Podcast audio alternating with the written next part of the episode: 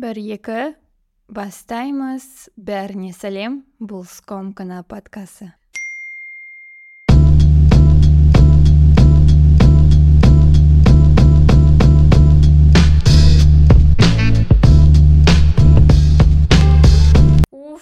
не болып жатыр. Скомканы шықты ма ақыры бар жоқ құдайлар мен бүкіл тылсым күштердің бәріне рахмет осы күнге де жеткізген үшін. Сендерді жаңа жылмен құттықтап жоқ болып кеткенім қалай кетті иә? Соңғы шығарылымнан әрі кетсе екі апта өтті деп отырсам бір ай өтіп кетті. Бір ай! Жаңа 2024 жылдың бірінші айы аяқталып қалды. Мен болса әлі жүрмін күн мен уақыттан жаңылып. Көп созбайық иә? Қазір шайымды ішіп алайын. Ал енді бастаймыз.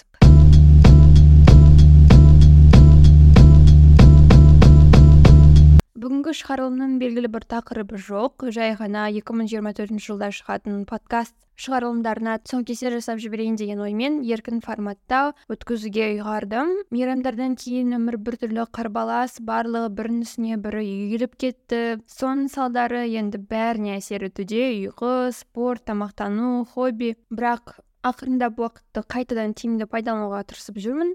Жаңа жылды қалай қарсы алдыңдар? Скомкина тыңдармандары. Мен сәл мұңға батып кеттім. Ата анамнан жырақта жаңа жылды қарсы алудың еш қызығы жоқ екен. Мен үшін жаңа жыл егер де оны бастапқы идеясы тұрғысынан алатын болсақ мүлде бос мереке екен. Менің ішімдегі айдентикаммен сәйкес келмегендіктен шығар жарқыраған шырша мен әдемі мол дастарханнан басқа аспектілері қатты қызықтырмайды екен. Жаңа жыл балалық шақтағы естеліктерден ғана керемет мереке ретінде қалып қойды. Себебі ол біздің отбасылық құндылығымыздың бірі бөлігі бәріміз әдемі болып үлкен дастархан басында жиналып күліп ойнап уақыт өткізетінбіз.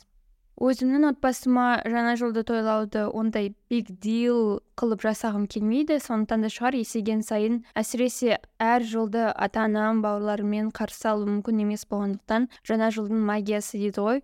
Жеке өзіме жай ғана сөз тіркесі болып қалды. Енді басты жаңалықтарға көшейік. Отыз бірі мен бірін есептемегенде жалпы жаңа жылды жақсы бастағам. Керемет заттармен қоштасып миымды шіртіп жүрген мәселелерді шешіп өз ойларымды ретке келтіріп біраз жеңілдеп кірдім 2024-ке ең алдымен өзіме маңызды өзімнің ішкі жан дүниеме сабыр бермей жүрген бір сұрақты шештім. Ол не? Әрине тіл мәселесі. Мені инстаграмда көрген бір нәрсе қатты ызаландырып жіберді. Қысқасы былай болған. Инстаграмға кірем мен әдетте өзімнің лентамды емес инстаграмның ұсынатын бетін бірден қарап бастаймын. Ол жақта барлығы енді менің преференстарыма сай жиналып тұрады ғой. Соны қарап отырғанда мынандай месседжбен рил шығады. Бір қазақ блогер рубрика яғни айдар ретінде бір күн бойы тек қана қазақша сөйлеймін деп шешеді. Типа сегодня мы с вами говорим на казахском языке и начинается все с get ну по классике.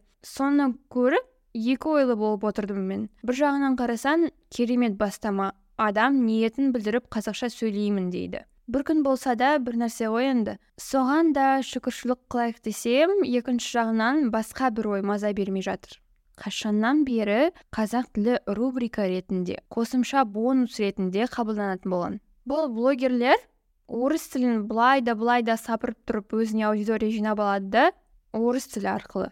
Сосын өздерінің маржиналайз аудиториясынан басқа да адамдар бар екенін түсініп қазақ тілін енгізе бастайды. Мен енді боғауыз сөз айтсам орысша айтамын ғой. Сол кезде отырып какого хера? дедім ғой өзіме. Неліктен қазақстан республикасында қазақтар орыс тілін праймари қазақ тілін секондари тілдер ретінде қабылдайды. Бұл көзқарасты жою керек. Егер инстаграм ауқымында алатын болсақ мен де сондай тірлікпен айналысыппын подкасттың анонсы сияқты маңызды нәрселердің бәрін орысша жазып жай еркен стористер ма сондай бәлелерді арасында қазақша түртіп қоятын. Сосын екінші рет какого хера дедімді ойлануға кеттім. Бұл мемлекетте бонус ретінде бөлек бір рубрика ретінде шығатын бірде бір тіл болса ол қазақ тілі емес екені анық. Сондықтан да мен сол кезде қаным қайнап болды.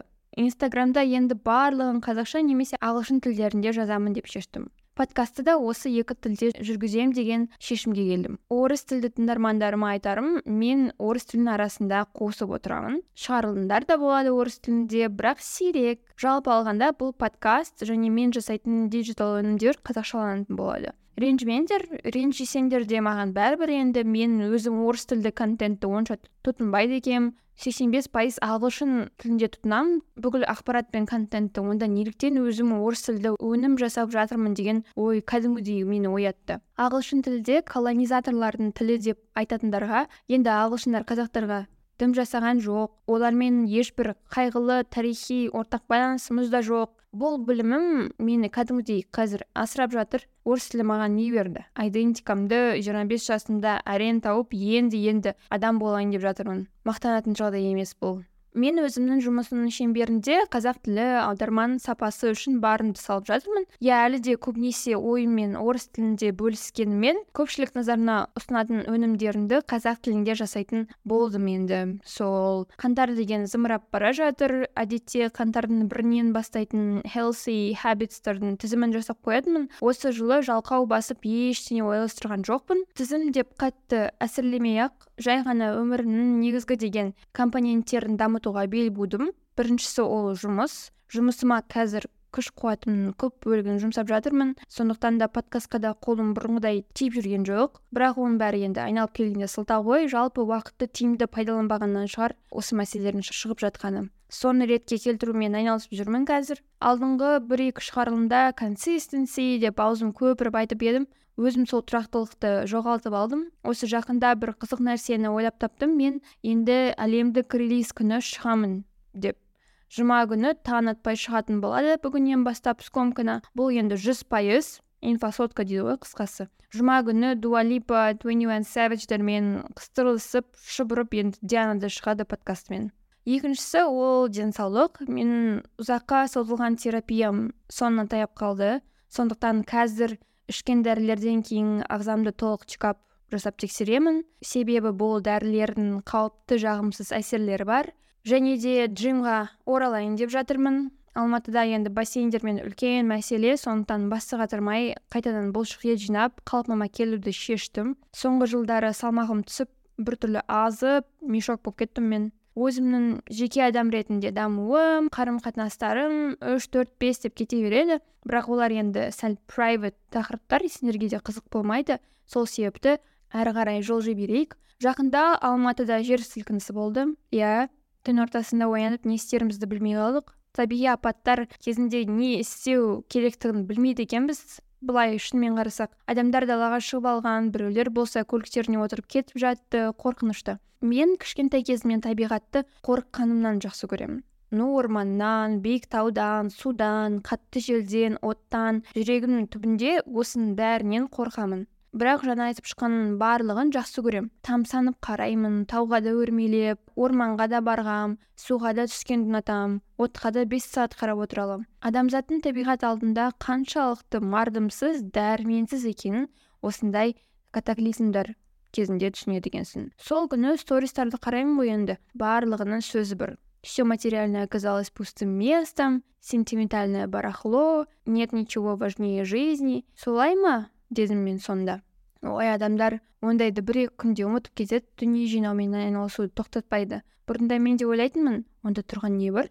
Шкаф толы киім үйде жиһаз бен техниканың ыдыстың түр түрі болу керек деп. Бір емес екі үш пәтер барлығына бір көлік тең деп. Қазір қоршаған ортамда болып жатқан жағдайға кішкене жан жақты қарап таразылап ойланғаннан кейін өзіме керекті минимум мен белгілі бір жайлылық деңгейін сезінуге мүмкіндік беретіндей жағдай болса жетеді.